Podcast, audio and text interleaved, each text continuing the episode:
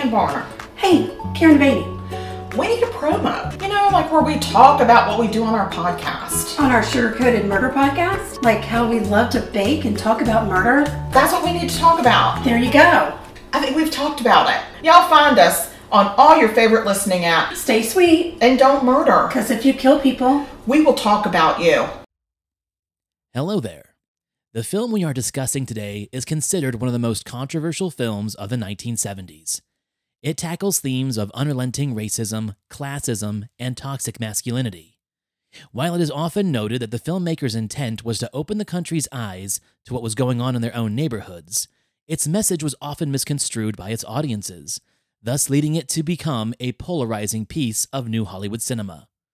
We offer a content warning for discussions of the film's racism, sexism, drug abuse, and violence, all in the name of positive deconstruction. We are not censoring language in this episode. We appreciate your participation in the episode and understand if this one is not for you. Thank you again for listening and enjoy the discussion. tried to run away from me. So I hit him with my shoe again! How far you gone? L.A. Not many people stop for a guy these days. Afraid of a stick-up, maybe. This buggy belongs to a guy named Haskell. That's not you, mister. Now, wait a Shut minute. up. You're a cheap crook and you killed him. Never mind that stuff. Take a car. Car? What'll I do with the car? You can keep it. I've got 51 left. The Cult Worthy Classic, a cinema podcast dedicated to obscure films and cult cinema made before 1970. Your host, Antonio Palacios, and a weekly guest will deep dive into these films to prove if they are in fact cult worthy. And so, without further ado, let's start the show. Hello and welcome to the show. My name is Antonio, and this is the Cult Worthy Classic.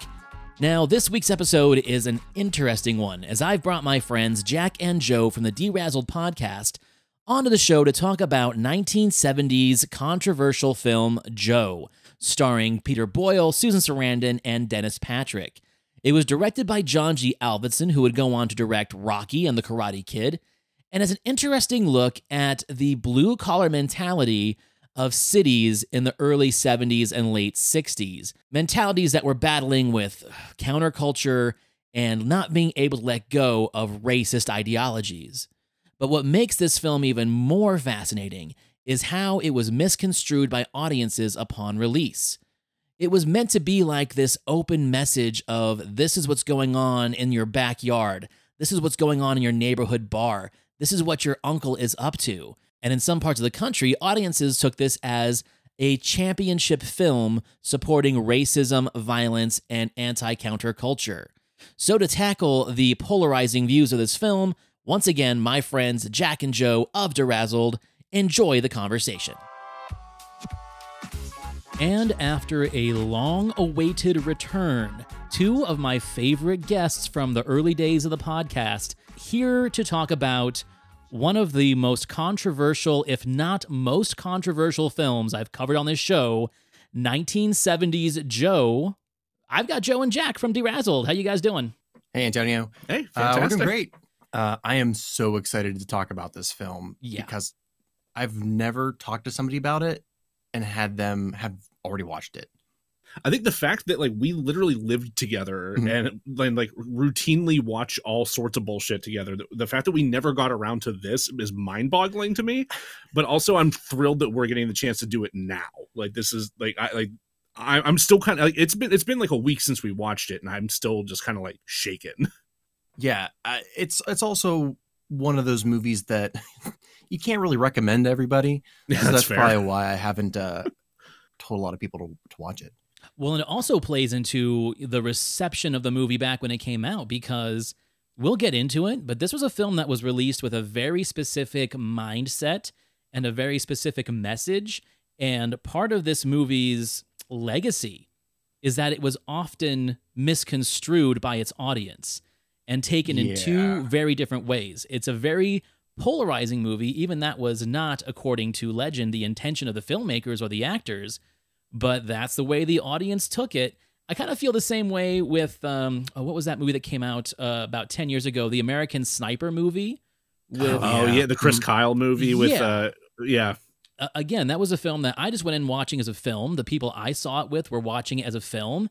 And then to hear it talked about in ways that did not even fit into the mindset that I was in when I saw that film, I'm like, oh, that's what you got out of it? Okay, I guess that's what the country thinks on the other side. So this was one of those films that does it as well. As somebody who grew up in a, a really conservative area, um, and still is surrounded by a lot of conservative folk, I didn't even go near American Sniper because I'd I'd heard of it as a very like glorizing uh, nationalism, American nationalism. Yeah, almost like a propaganda type film. Y- yes, It definitely had that kind of vibe around it at, at the time. I think I think I steered clear of that one as well when it came out. Um, but yeah, it, it is fascinating though to hear people like the way people talk about that and to think about Joe in in uh in reference to that is almost eerie. It's it's it is like the parallels kind of shaking as well. Yeah. This is a word I'm going to keep saying over and over again. Yeah, par- par- parallels and political climate, those two phrases are going to come up quite a bit, I'm sure, in this conversation. Before Oh, yeah. we get too deep into that, though, Yes. let's catch up because I haven't seen you guys for a hot minute. So you Yeah. just finished season one of Derazzled. yes, Yep. So yeah, season one's completely in the can. We released the last of the uh, deleted scenes material that we had. Uh, what like a little over a week ago now, like that, and uh, yeah, yeah, people have been really cool about that and have really seemed to have been enjoying everything. And we keep getting you know just new listens and new attention on everything uh, since. I'm I'm excited to see uh, how people like what we have coming up the pike soon. And I'm happy that you haven't canceled it because that was uh that was in the in in the air for a second. I think it was just being sarcastic, but at the same time, right when we did that episode back in February, there was some controversy with the Razzies and Bruce Willis that happened Yeah. almost was immediately after. And so I was thinking Mhm. like, oh shit, are they going to cancel the Razzle? I can. We kind of rebranded it a little bit for the second season. We're still covering Razzie movies. We're still fixing them.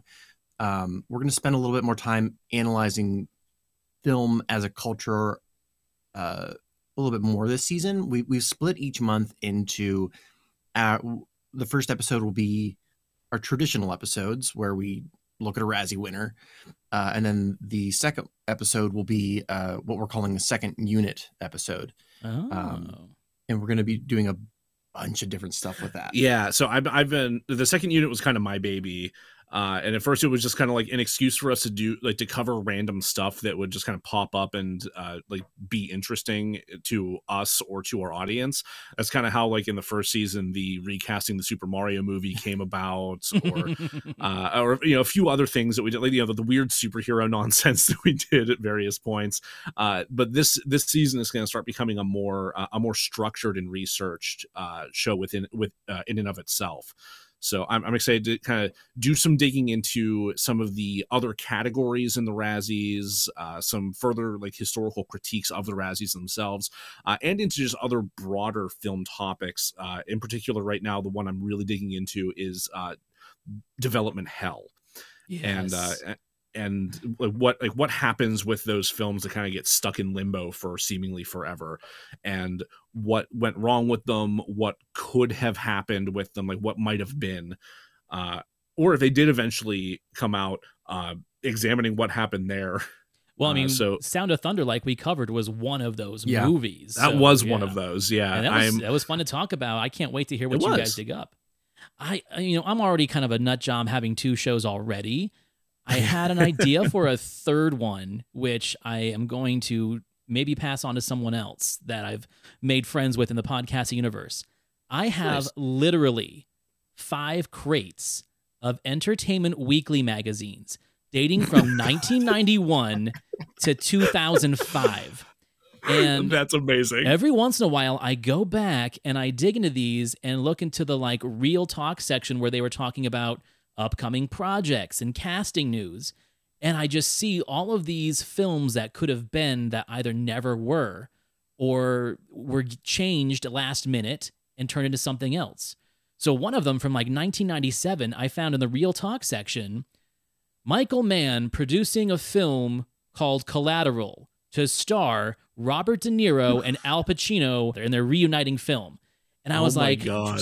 I would have watched the shit out of that again. Yeah. Where is the multiverse where that movie exists? And how do I get there? So, yeah, I think I'm going to pass that one else. But yeah, Development Hell sounds like something that is right in my wheelhouse. All right, guys. So, Joe.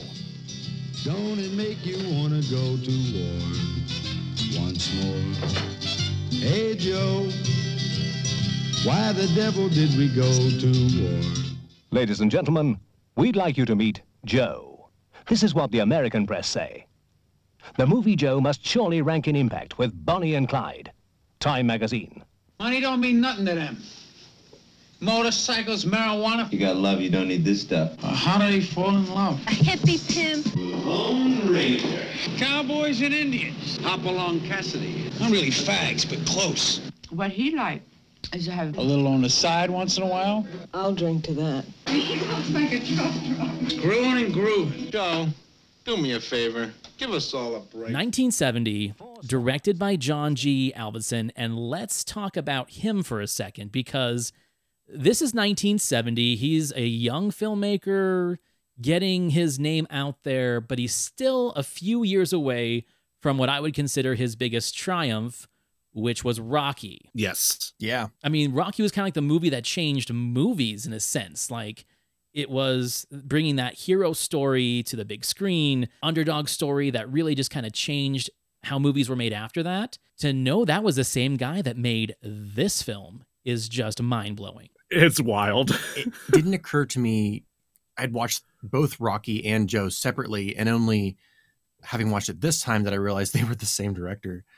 But knowing that the aesthetic of the films, those two films are are pretty similar. The way it's shot, the kind of blue collar people that it focuses on. I wouldn't say Rocky's a particularly political movie, No. but it's very much of that time. And one of the things we can talk about him before we jump into the story, especially with I'd say his his technique and his eye for framing. I felt a lot of kind of like late 60s early 70s Robert Altman and his style, especially with the amount of Hmm. pans and zooms, especially in scenes where Joe is in. Like there there is kind of like an uneasiness of how he frames and shoots those scenes. The rest of the film is pretty much shot statically or like one shot, two shot with people. And then Joe, there's a lot more movement and camera work. It's kind of like in Altman's films like Nashville and MASH, where when there's like character development moments, it's a very static shot. But then in scenes where there is a lot more action and narrative, he gets kind of crazy with those pans and zooms. And I felt a lot of that same Mhm. energy in this one. Yeah, you do kind of get that that vibe. Uh, Nashville is a good example. Uh, I, I I had thought about that a little bit as well. Uh, which I actually, man, I haven't watched that since like undergrad. Holy shit!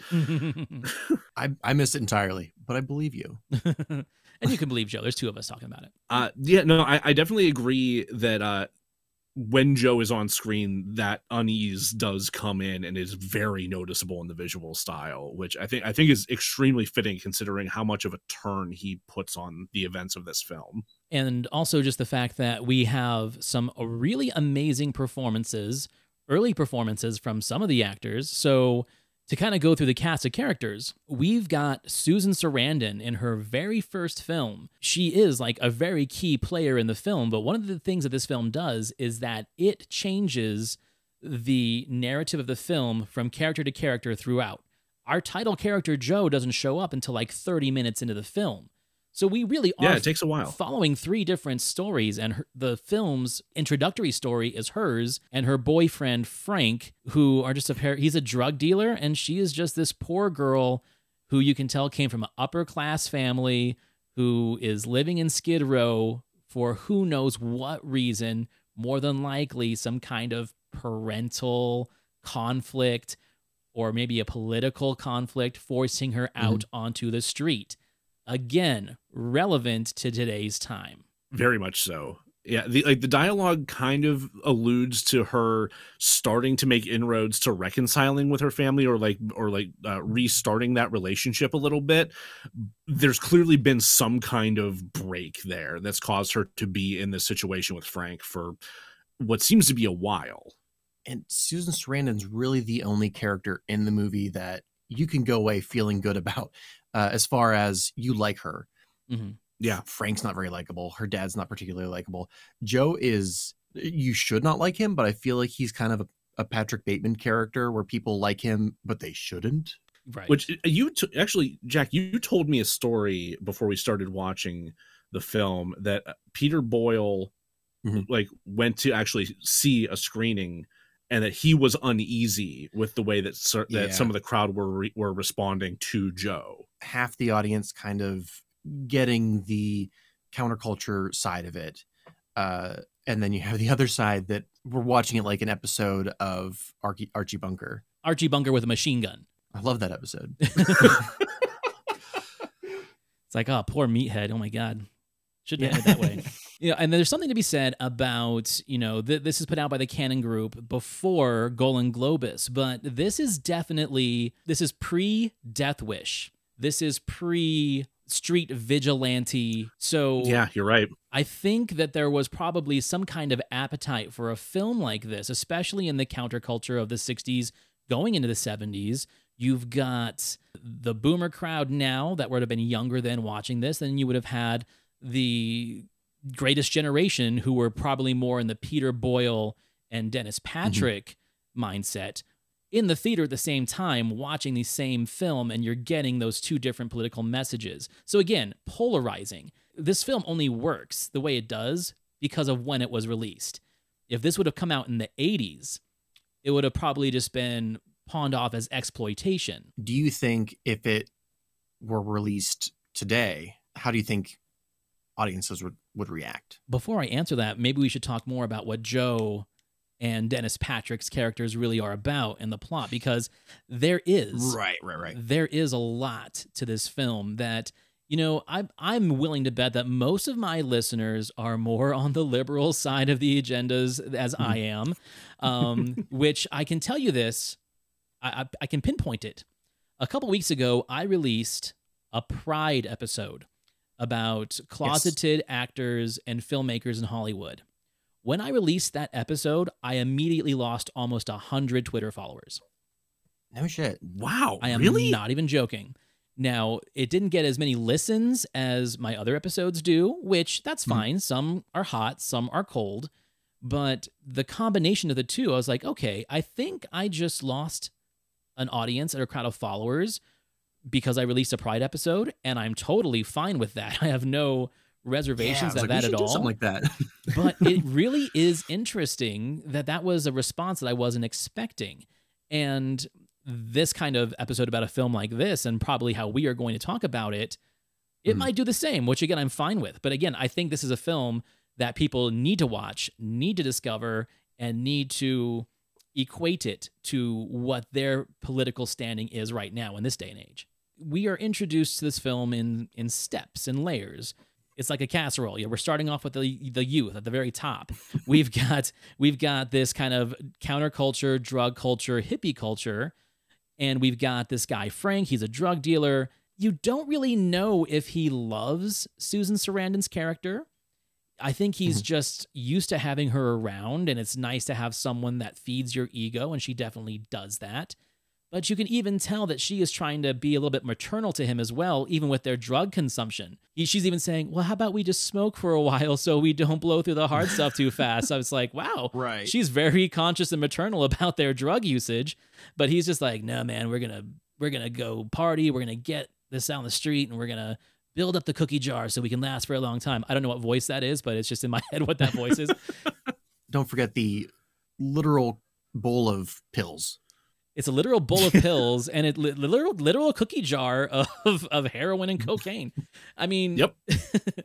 he's got he's got the Hunter S. Thompson starter Yeah. kit in their little hotel room. a little a little bit yeah like you like you would be like you would be understandably or it would be understandable to ha- to like mix him up with like somebody in the early beat movement or something along Mm. those lines or like it's complete lack of shyness about drug use the i mean uh, perhaps eagerness about his drug use the desire to be just this starving uh artist uh, to just cut loose and create with abandon in in a in a small room cut off from the rest of the world is like, he, he- like this is like this is a character that we, that people have romanticized and thought about and created in various you know, in various incarnations. And it's just it's it's interesting to see this take on it where he's a, a little slimier yeah yeah a little yeah slimier. exactly And I think that they were probably on, I'm not going to say the up and up, but it seemed like they had found a nice like flow to their relationship. And what kind of puts Mhm. some pressure on it is when she tells him that she's been trying to make amends, like Jack said,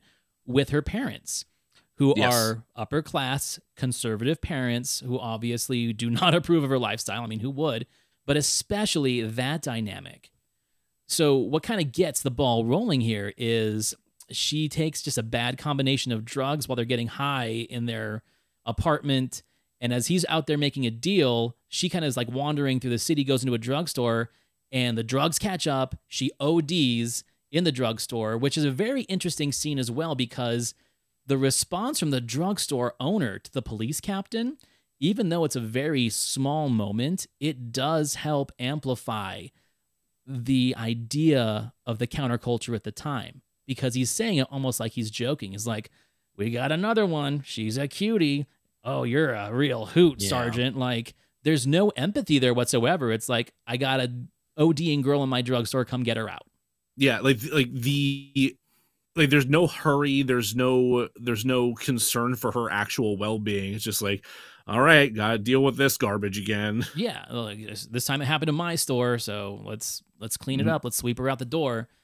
But what it does do is it brings her parents into play, uh, played by uh, Dennis Patrick and Audrey Caire.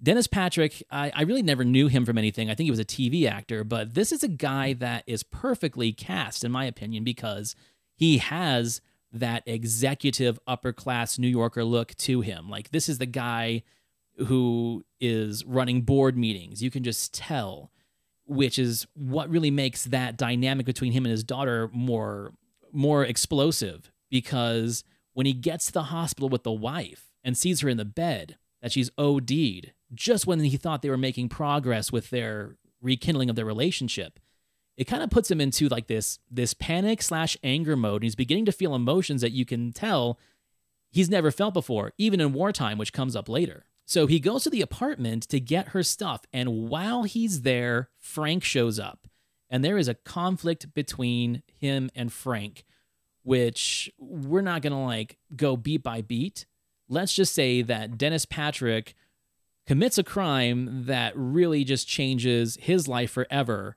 and propels the story forward. Now, what did you guys think about that character change and how that whole scene played out? I kind of knew a little bit about the movie going in, Yeah. but up until that point, it almost looked like it was going to be a film about Susan Sarandon and her drug dealer boyfriend Frank. Uh, so to take that hard left away from that narrative Mm-hmm. was really exciting. yeah i agree that like that moment that's where we felt like we really started to hit the ground running with with this movie both in terms of the like it, learning to expect more of the unexpected and in terms of uh like the real stakes that are at hand here. Because you really like you feel the conflict through that discussion where uh where like the dad is trying to trying to be as polite as he possibly can for as long as he possibly can Yeah. until he's just like he can't take it anymore with this guy and he's gonna try and just leave and let it go but then he snaps like he's pushed just a little bit too far and then everything becomes unhinged Yeah, everything becomes unhinged and in a panic, you know, he he makes everything look like it was committed by a criminal in the neighborhood or some kind of drug bust gone bad.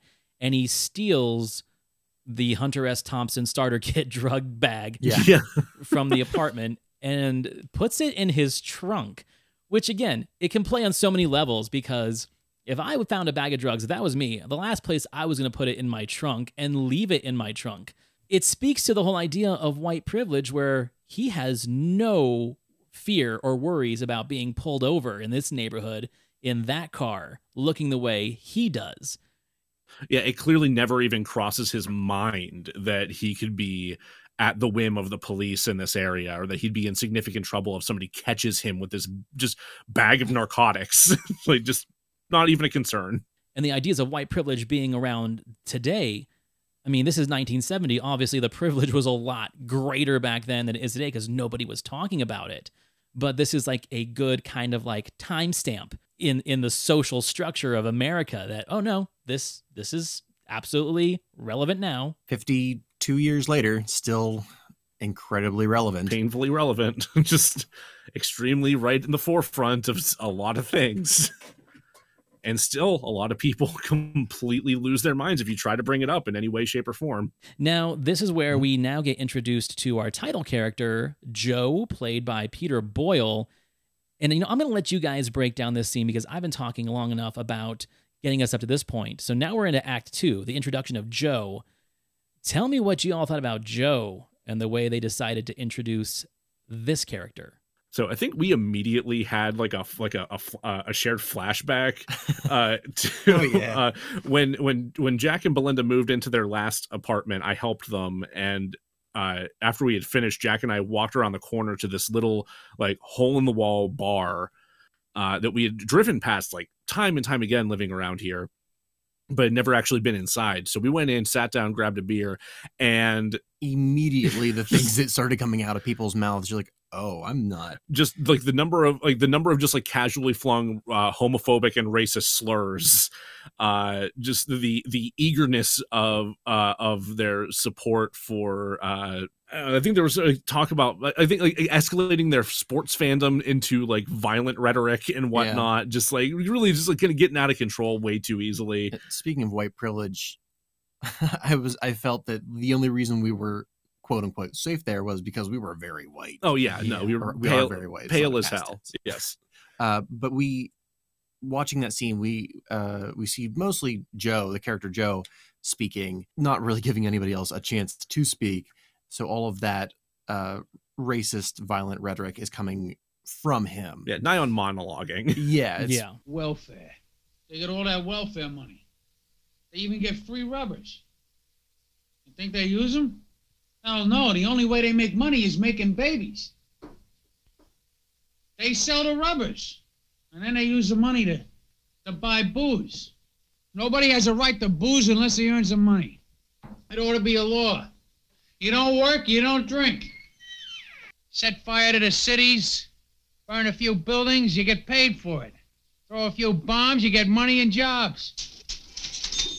If you can't read, you got a better chance of getting hired. A lot of good my education did me. And your kids, the white kids. Money don't mean nothing to them. Motorcycles, marijuana, five dollar records. God, a dollar ain't worth shit. I get a 30 cent an hour increase. My wife bought better hamburger last year. Not like those kids in Chicago. Chicago. They got no respect for the President of the United States. A few heads get bashed and they act like they got any ass. They're liberals. 42% of all liberals are queer. That's a fact it's like a five ten minute long monologue of him just being racist, just being drunkenly racist. Uh, because Peter Boyle is so charismatic and kind of goofy, mm-hmm. you you do feel like a draw to this character. Uh, maybe not in like a feeling a connection, but y- you want to watch his energy. Yes. And this is where I will give you a hot take on this film because by no means do I condone anything that Joe says or does in this movie, but the movie does create a brilliant sense of empathy towards this character. Because while you may not agree about anything he says, or you might, and if you do, you probably aren't listening to this episode right now. Right. Yeah. right. But you want to know why. It, it, he his performance makes you want to know the why and what happened to Joe and what was Joe's upbringing. Because, like you said, the charismatic performance of Peter Boyle in this, like if this was someone, let's say like George C. Scott or right someone a little bit more aggressive, it wouldn't play the same way. And I don't think I mm. could actually no. stomach that kind of performance the way the film plays out. But there is an empathy to Joe and you can tell by his lack of friends and like you said the people in the bar it almost appears like no one even like agrees with him or they just deal with him. Like, oh, it's just Joe again, and he's just drinking. The bartender even gives him a quarter to go play a song in the jukebox just so he'll stop ranting. Which Yeah, only just get him to shut up for a second. but it only prompts him to start use. rant. It prompts him to rant more because he doesn't like the music in the jukebox for racist reasons again. So it's such an interesting introduction to a character because you know you don't know where this movie's going.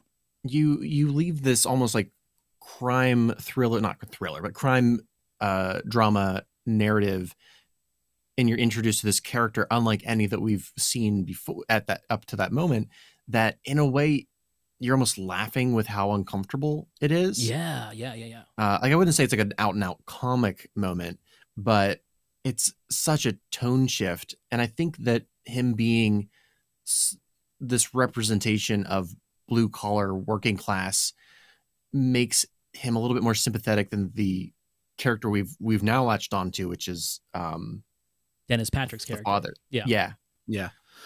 Uh, I think we, we also get a lot of that empathy, I think, through Joe's wife. Mhm. Uh, the, the fact that we get to know her as well as we do, and that she lets slip all these little details about how how the kids are never home, and how like the way like the way she reacts to and handles Joe throughout like their inter- like their interactions one on one, and whenever they have um Susan Sarandon's parents over for dinner. Like the like the the actual marital dynamic between them really reveals a like not just not just a troubleness and a toxicity from him, but also a lot of sadness. Like, there's a clear there's a clear longing there for him uh, for for uh for a connection with pe- with uh with people that he feels like he should respect him and given his whole approach to that to uh, to those kind of relationships is toxic and kind of fucked up and probably causing some uh, trauma down the line for those uh, for his sons. But we still get those views. We get those little hints of things to help flesh that character out a little bit more. And there is kind of like a proto Archie and Edith Bunker dynamic to that marriage. You can tell just by the way it's written and way it's performed, like she knows what food to cook him, so there are no Mhm. arguments. She even gives him two boxes of Ritz crackers before dinner time because she knows Yeah. homeboy needs to eat something. Uh, maybe that's her tactic of like giving the quarter to the jukebox. She's like, maybe I don't want to Yeah. hear your bullshit today, so eat these crackers. That's the way I took it. Oh man. I almost forgot about the crackers. Just I, I I about died whenever he's like like when he starts crushing that box and she just pulls out another one. It's like wait, what the hell? At the ready. Like, this is your routine? Yeah, at the ready. But then there is a moment in that where it's actually sweet because he wants to know about her soap operas.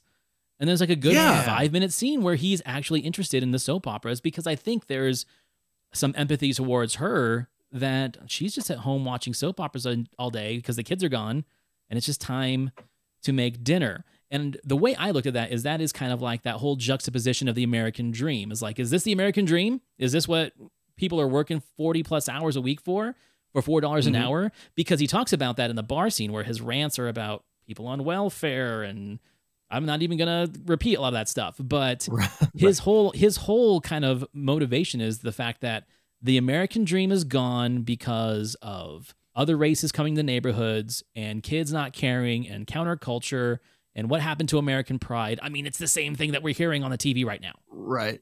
You can just imagine Ronald Reagan in a theater in the back row just with a notebook going, Yes, this sounds good. Do that I- again. I like that voice. It's like kind of a Peter Lorre meets. Ronald Reagan. Uh, Sounded like Ronald moment- Reagan was about to plug in the electrodes into Frankenstein's neck. I, I do love that moment where he talks to her about her soap operas. It gives his character this additional layer where you could have just played him where he's a straight asshole to his wife and to uh, women in general. Mhm. Um, and he is giving him just that little moment of him interacting with her and being genuinely interested in her. Uh, gives him a depth that like I, I don't want more of this character, but I would I would absolutely watch like a four hour movie of this version. That's what David Attenborough was just like watching and narrating. Oh god. you do kind of get this kind of this this view into like what it's like to be in within Joe's expectations of how things should work in those moments you know like because that because that's kind of that's how i kind of think about what's going on there like his wife is meeting his expectation of what a wife should be doing while her Mhm. husband's away and so he's he, he's thrilled to hear about that considering what how, all the problems he has with the world at large so to come back and hear all about those soap operas that's uh, a, a creature comfort for him what kind of moves the story along into the second and third act is we've got uh, Mr. Compton, played by Dennis Patrick. He's in the bar having a couple drinks, trying to realize and make sense of what had just happened in the drug dealer's apartment. He calls the Mhm. hospital, finds out that the daughter is still in a coma, so he sits back down. Meanwhile, Peter Boyle's still ranting, and he says, "Hey, what do you think about these these drug dealer kids?" And Compton tells him about the crime that was just committed, and Joe's immediate response was, "Well, good for you. You're joking, right? Are you not joking? Yeah. Oh, you're not joking." hey you had me for a minute you're you're clever you i like you he buys him a drink and there's this rapport and so when we find out that uh on the news and the newspapers what really happened in that apartment and joe reads it and he already knows the name of this guy he seeks him Yep. out. And compton thinks that he's trying to blackmail him but instead he wants to be his friend. And this weird kind of friendship begins. This the fucking weirdest meet cute i've ever seen in a movie begins with these couple, two like buddy movie. odd uh, odd couple meets what about bob but but it but it becomes amicable I mean, what's funny is I watched, I rewatched this last week, and immediately when I was done, I watched the producers for another podcast that's coming up, and I was Nice. like, "No, th- th- these meet cutes in the '60s are so fucked up." Because in that one, Zero Mostel is about to like literally jump on Gene Wilder, and yeah. anyway, back, back to Joe. So yeah, so now they're they're buddies. And and this is my perception of this, and I want to know what your guys' is. So, you know, now in these days we talk about toxic masculinity. And I think a mm-hmm. lot of that has to do with how much of it we see on social media and TV. And there's all these gym bros and and protein bros and all this stuff like that. Mm-hmm. We didn't have that back then. And this film kind of touches on the idea of like the fragility of masculinity back at this time. Because you've got these guys that were war heroes. These you got these guys that like saved their country and fought for their country. And now they are bored.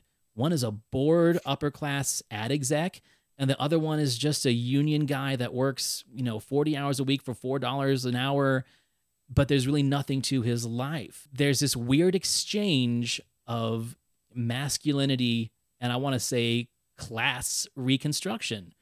Compton mm-hmm. feels almost more at home now with like this lower class guy who's got these weird ideas that we really don't know Compton's p- political political i- ideas or agenda, but you know they can't be too far off from Joe's because they're going bowling together and shit. And then you've got Joe, Yep. who admires and maybe in some ways envies the privilege and money that Compton has, but mostly he's excited that this guy who you would never expect to throw a punch committed this crime against this counterculture drug dealer. And so he's almost like fanboying him. And these two have like this new weird mutual respect for each other that's really toxic, really fucked up, and it's what drives the rest of the movie. But like we were talking about earlier, there's something almost charming to it. It is, yeah. Like Compton genuinely gets sucked into all of it. Like it, like Joe exhibits almost a sort of hero worship toward him, and lionizes him in a way that I, I don't think it's possible for him to to experience in his work life or his married life. I know what you've been thinking. You've been thinking I was going to put the old squeeze on you, didn't you? Uh-huh. That's what you've been thinking, right? Yes.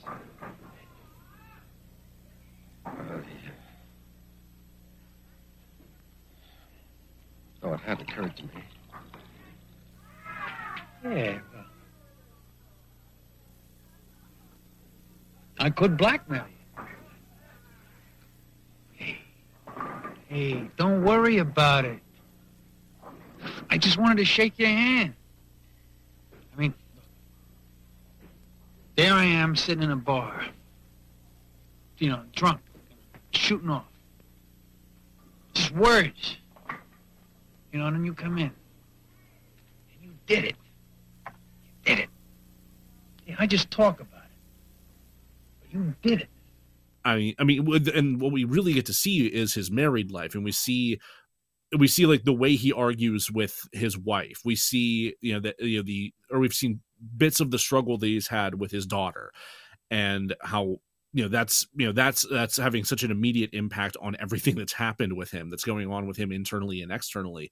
So to have this this mook now just holding him up on a pedestal and telling him what a service he did ridding the world of a scumbag how how else is he supposed to respond you know? Like it, mm-hmm. like it, it's really easy to get sucked in by that kind of thing. And it's i feel like it's it's almost like the opposite of what we see from a lot of radicalization these days. Like i feel like a lot of people who get uh, who get sucked in to joe's kind of thinking often feel so desperately low and are almost made to then feel lower. You know they- they're made to they're made to feel like they are victims. They're made to feel like they're unworthy or unlovable Yeah, whether it's whether it's from you know like like alt-right organizations or like incel communities on the internet and that the only and they they come to feel like the only way they are anything is if they are a part of this larger group of people who are just as worthless as them or just as victimized as they feel horrible things come of it and Yeah. it's horrible to see It. it's horrible to expe- like to see people go through these things but to but to watch it from this side it's like okay you see you you see some of the allure you see at least for compton like what's worthwhile about trying to approach these things even though he goes into it thinking i'm absolutely going to get blackmailed this guy's going to try to extort me because he knows what i did and instead he just he comes out he comes out of it thinking you know i am great Mm-hmm. and so is this guy i think we're good I think they're both very lonely characters. Yes. Yes. And somehow the universe aligned so that they could find each other. Even though they they do horrible things, they they stick together throughout the rest of the film. Uh, even when things go really, really poorly. yes Yeah. Which that's like they're bad people, but like you want them to make it as a a couple. Yeah. You know, so this screenplay was nominated for an Oscar. It didn't win, but yeah it, it's those kind of of character developments and second act, you know, constraints that really kind of like make you want to go one way but not the other that make this story work so well. And so what really kind of sends the third act into motion is Susan Sarandon's character escapes from the hospital. She goes to her parents' apartment lays down in their bedroom as they are coming home from an awkward dinner at Joe's house. But you can tell that Compton kind of had a good time. You know, Joe showed him his gun collection and told the, the wife, Don't worry, this is a good guy. What he did was right, blah, blah, blah. And you can tell the wife is not pleased at all about it because, you know, yeah. it's like, no, I, uh, I guess we're social friends with these people now. And so as they're never having- mind that joe slapped compton's wife's ass Yeah. and you know all that. It was the 70s man. So as as they're having that conversation and uh, compton is telling his wife about you know the crime that he committed susan sarandon hears it from the other room. And so now there's that in the mix. So now there's another person that knows about the crime that was committed someone who's the last person in the world that should know compton doesn't really know how to deal with it. He gets up he goes to work the next day. Joe calls him to hang out and he's like i don't know if we should man. Like my, my daughter knows someone knows. He's like well we gotta find her. The best way we can find her is to get involved with her people. You got that bag of drugs right? Let's go mix with this culture and someone will know her. Which okay uh, to me that sounds like a crazy idea but it gets them to point a to point b it's interesting that that's the route that he goes is like this idea of kind of infiltrating and i think he actually uses the word infiltrate at one point uh because th- like that is like I mean, that's legitimately something that happens like i mean maybe not in the case of like fathers trying to find their lost daughters but in the case of like law enforcement or like right wing groups and left wing groups trying to infiltrate each other like all the time. That kind of like that kind of thing is a tactic that people use.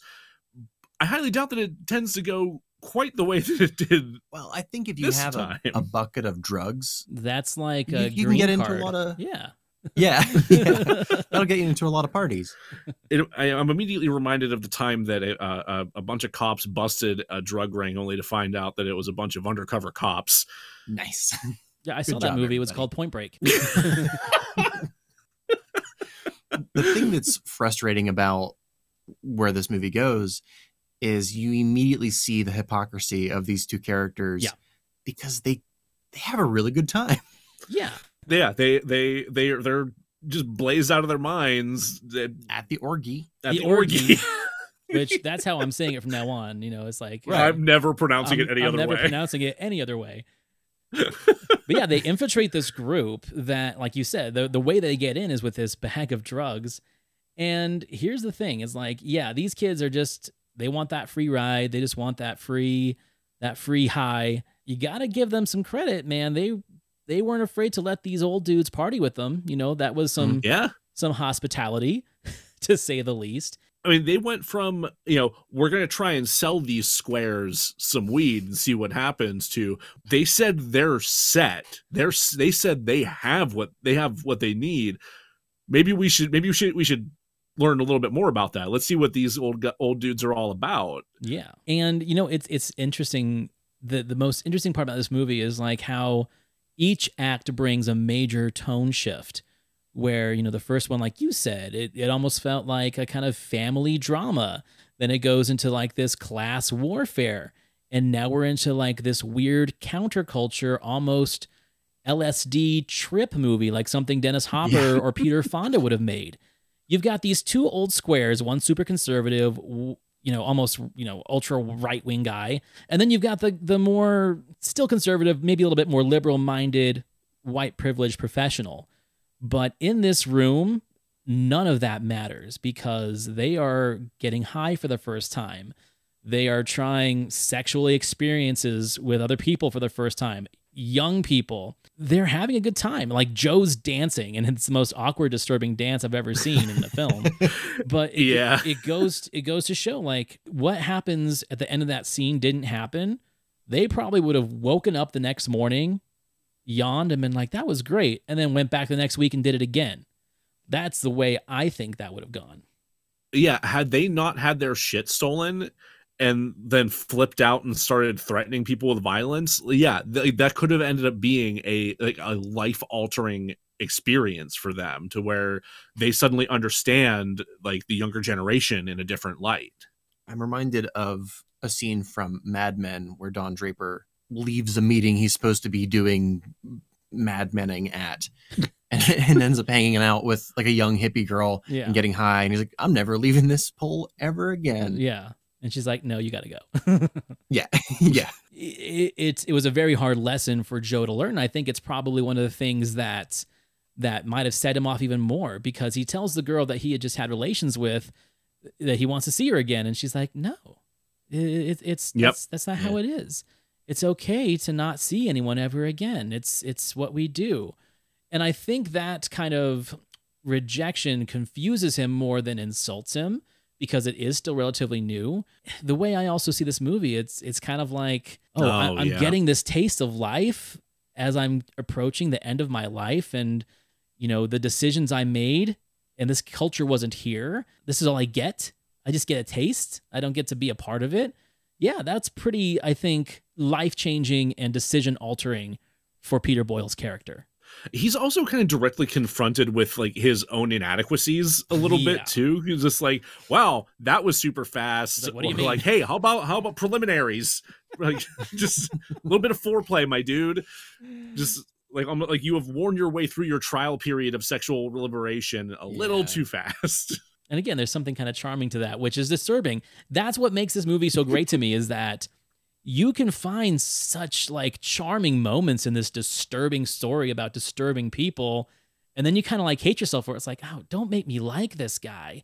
Don't Yeah. make me chuckle at his little jokes or his inadequacies. Like it's it's charming, but he's terrible, you know? yeah, like you don't like you don't want to like him, but he like he wins you over in some moments. And then we go to like the very part where there is no turning back, where they've essentially tortured and beaten the two girls that were left there by their compatriots to deal with these old Yeah. guys to get the location of this commune where they probably took the drugs where all the hippies hang out. Which brings us to like this denouement where Compton and Joe show up to this commune, this ranch house, armed to the teeth. And it's like, well, you're just going there to get the drugs, right? You're not there to do more than that, right? And like, we just want the drugs in our wallets. That's all right, we really Joe? want, right?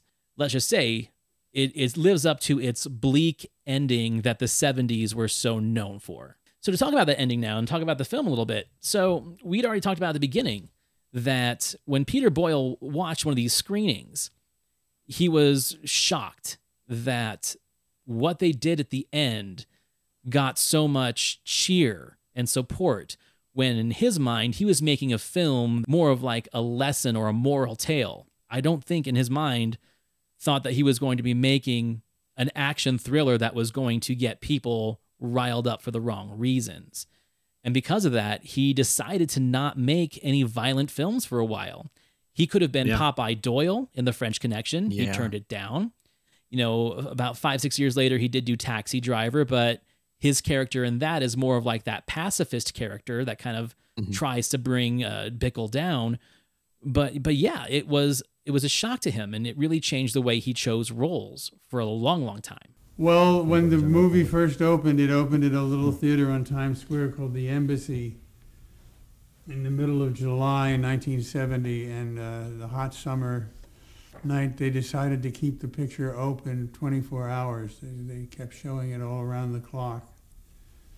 And I went down there to see it with a friend of mine and snuck into the audience and uh, heard the audience yelling back at the screen.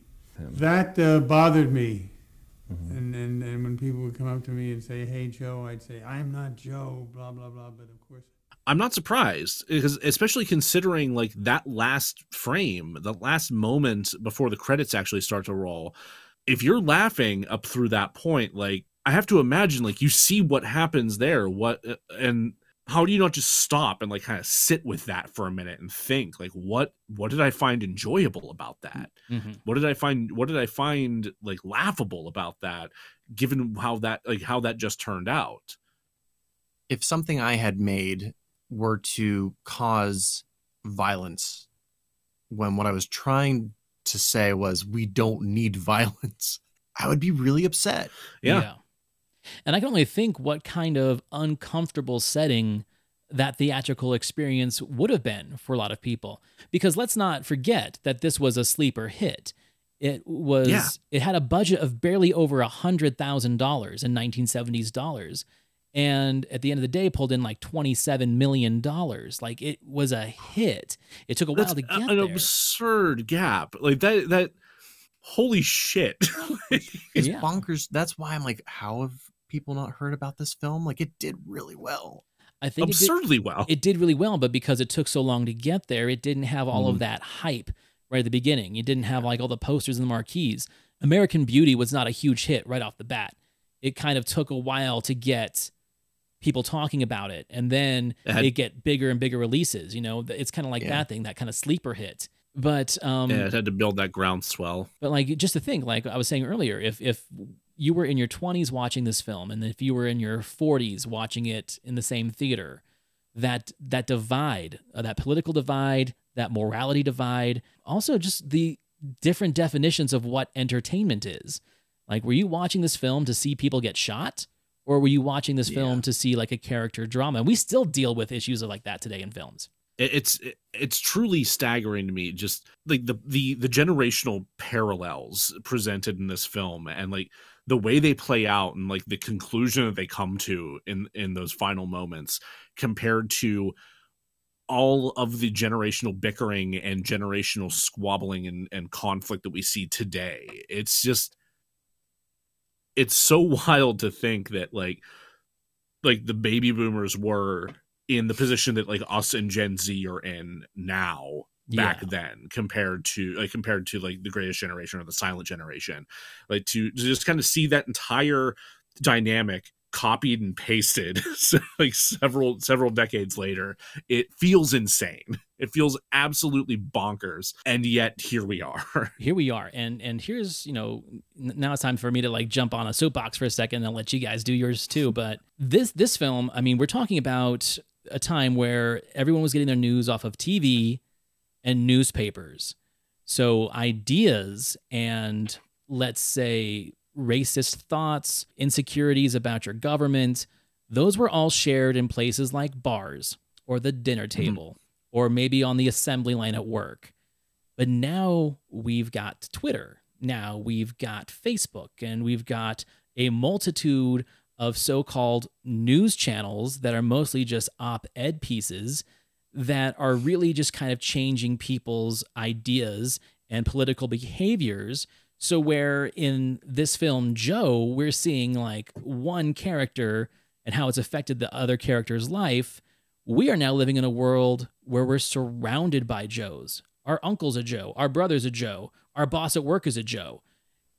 And that scares the shit out of me. Yeah, it's genuinely horrifying. Like to to go from like to go to go from having like clear identifiable like vetted news sources to a complete erasure of media literacy and a complete erasure of what a fact is almost. Like eh, to just just taking what any schlub on on the internet says at face value and turning that into a culture war issue that then evolves into uh, then evolves into actual violence in the real world. I like to to go back to uh, to go back to Pride for uh, for a moment. We just had we just had a whole bunch of Nazis get arrested in the back of a U-Haul on their way to go harass a Pride event in in Idaho. Yeah, right above and me, and they, most of them are from Salt Lake City. yeah, yeah, they were. Yeah, they were all from like the like the area surrounding surrounding you there, which is horrific, and a lot of that got spurred by like one account by that libs of tiktok or whatever mm-hmm. account mm-hmm. that singled out like a, a, a, drag story time or whatever that was going to take place yeah. at this pride event that was going to be like the lightning rod for them to go and attack mm-hmm. it is genuinely mind-boggling infuriating and pants pissingly terrifying that this can happen all it's in such rapid succession and unchecked almost. Unchecked. like uh, so much could have gone wrong in that exact example where i mean like the cops could have sided with the with with the patriot front guys as they have in the past. Yeah. Uh the the the person who called uh, upon spotting them could have been too afraid to act uh no there could have been no response and things just got went through as were intended like the de- the degree to which those kind of ideologies like have been embraced and warped and twisted like from Joe on is like I mean from like the character of Joe on is truly bewildering. It, it's frustrating that you have a movie like Joe being made in 1970 that's saying like crying for help like this is the problem we need to fix it. And 52 years later we're still screaming the same message. Mm-hmm. there is a moment in joe before they actually like solidify the plan to uh to infiltrate the the group of hippies uh, where they find that poster of richard nixon. Oh yeah yeah. Uh that sa- it says like would you buy a car from this man and it's just like clear like no not in a million years. Like joe's response is what kind of disrespecting disrespecting our president like president that if you can't States. buy a used car from the president who can you buy him from? Yeah and like this happened before this is what two years before watergate if i'm not mistaken? Yep. Like uh, like to watch that now and like to, like like you know like we all know how that turns out. We all know what like what richard nixon truly was. Like yeah. To see all of that sped up fashion with Trump is yeah, yeah but he didn't get the villainization uh, in the same way that Nixon did. That's true. Which is so weird to me, but that's another story for another day. Right. That that one yeah. is that one hasn't even finished playing out yet. Like that's No, the yeah, scary we're part. we're still- we're still we're right still in the middle. mired in it. Chapter one, we were in chapter one. You know, who knows how many chapters there are of that story? Yeah, like like, that's the that's the thing is like like we're still we're still actively living all of that. Like we don't have the benefit of, or we, I mean, we have some benefit of hindsight, uh, despite so many people just refusing to see it. Yeah. but you have to wonder like how is history going to actually treat these moments once they're done? Like if if like, if if we get if we get past these things, we're able to we're able to apply a like that that historical lens to them in the future. Like when we get to like 2070 whatever. Well, here's a question for you. Like, let's let's tinfoil hat for a second. You know, this is a very obscure film now. You know, like I would I don't think I would have known about it had I not watched that documentary. It probably would have popped up somewhere. It's hardly streaming anywhere. It's it's obscure. It's hard to find on on DVD Yeah. and Blu-ray even. Do you think that there may have been at some point maybe some films that they decided were just a little bit too on the nose and politically stimulating that they're like, you know what, let's let this one let's let this one rest in the box for a minute because it might get people excited.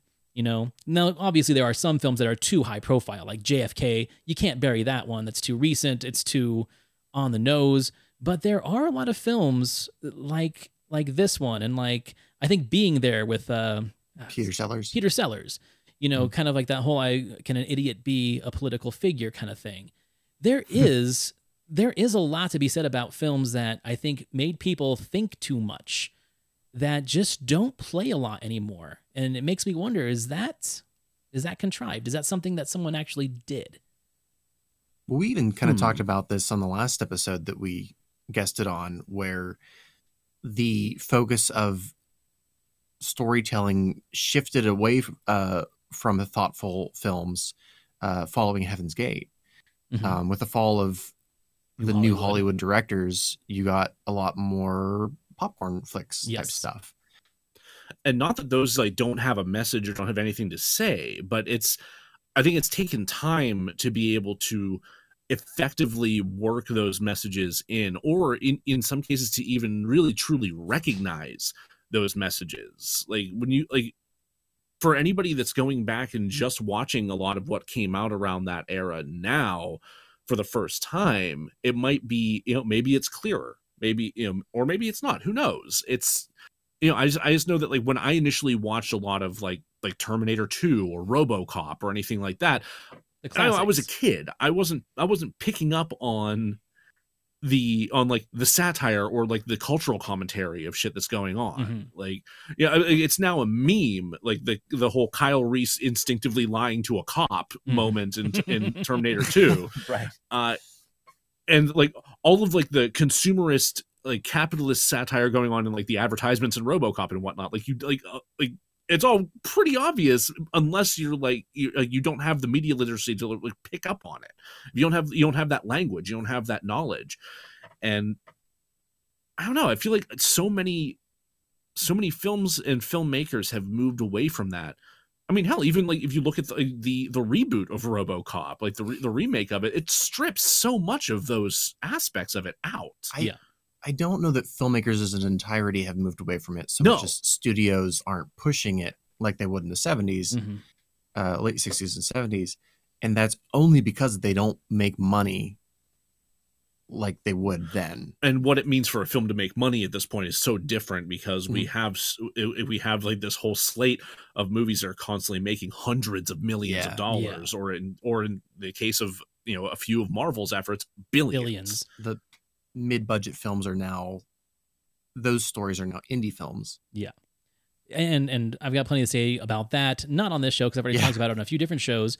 But let's kind of finish up with like the legacy of Joe. So like it makes me happy to know that this film is a standalone because when Golan Globus bought Cannon, one of the first things they wanted to do was make a sequel to this film. Oh no Oh, no. oh And no no no no you no can only imagine what that would have been. Like we all saw the jump from Death Wish 1 to Death Wish 2 when Cannon got its hands on it. So they actually pitched a sequel to Peter Boyle, which would have definitely turned it into more of an exploitation type mm. character, really going hard in the paint with that kind of like ultra conservatism to a violent state that Joe would go to in the 80s. Like, what would Joe be doing in the 80s? Well, shit. So Nothing lucky, good. lucky for us, that didn't happen. Although, again, that multiverse idea has me intrigued of like, what would that look like? What would the campy, overly violent version of this look like? Because here's the thing we recognize success differently now. You know, all the Death mm-hmm. all the Death Wish sequels failed financially, but they are immortalized in their camp and in their over the top and just gratuitous violence and nonsense. They're cult favorites now. They're cult classics.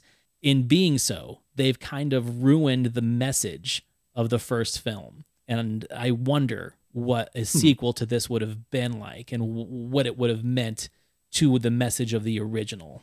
I mean, look at Rocky, like again, Rocky 5 versus Rocky 1. You know, Yeah. there- there's a lot of that there too. For me, it's more the Rambo series, Yeah. watching Oh, God. First Blood, and then Oh, where it man. goes from there. Yeah, that's an excellent example. Um, my suggestion is just stop watching after the first one. I mean, you can. but part two is really cool. no, I mean, part two is pretty cool. I'm not gonna lie. Uh, I d- I'm so glad Peter Boyle did not take them up on that offer. Yeah, for real.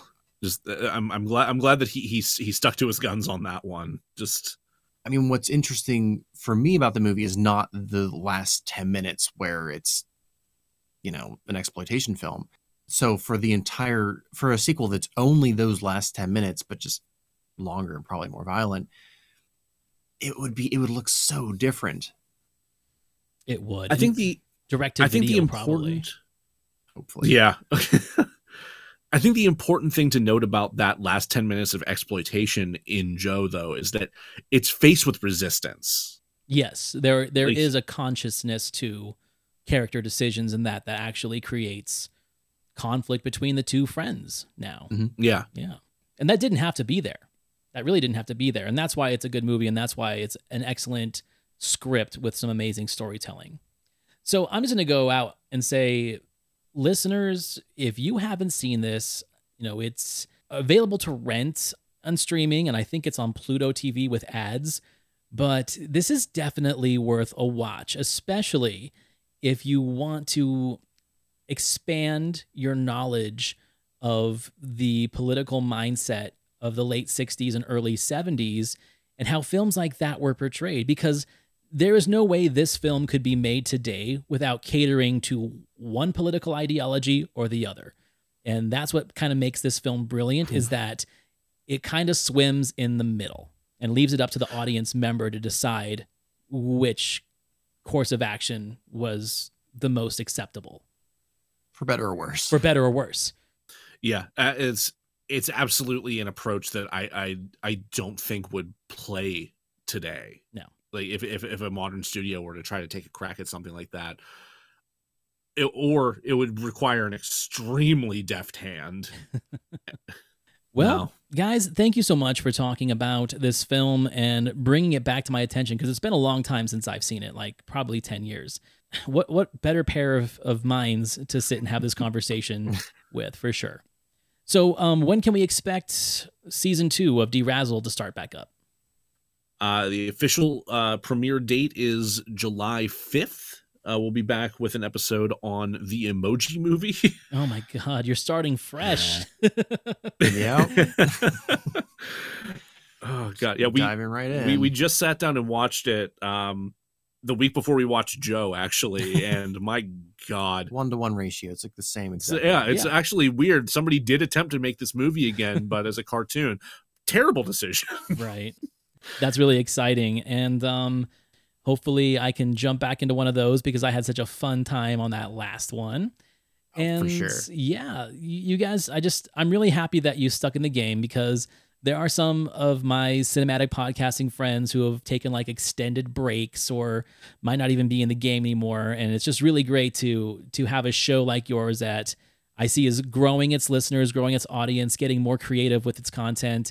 And I'm, I'm actually kind of sad. I'm in a depression state since there have been no real episodes. You guys keep throwing these Right. leftover episodes at me, and that's fine. You know, everyone likes a cutscene episode of like Seinfeld or Friends, and the Derazzled was fine. I guess it'll hold me over. well, we'll we have plenty of garbage for you. Just you'll see. We're chock full of garbage over here. it's an entire new season for me to try to get us canceled. Damn it! If if the Fifty Shades of Grey episode didn't do it, then I don't know what will. Well, oh, any- just wait, just wait till the wait till the sequel to that oh, one. God, Oh God! I forgot we agreed to do that. All right, guys. Well, thank you so much for being on the show. And everyone, listen to Derazzled. They're everywhere, like I'm everywhere. And you guys have a website, right? We do. Yes, derazzled.com. It's pretty stupid. You should go check it out. Yeah. Especially the cat page. Lo- uh, the cat page, I forgot about that. All right, guys. Well, have a good night, and we'll talk to you later.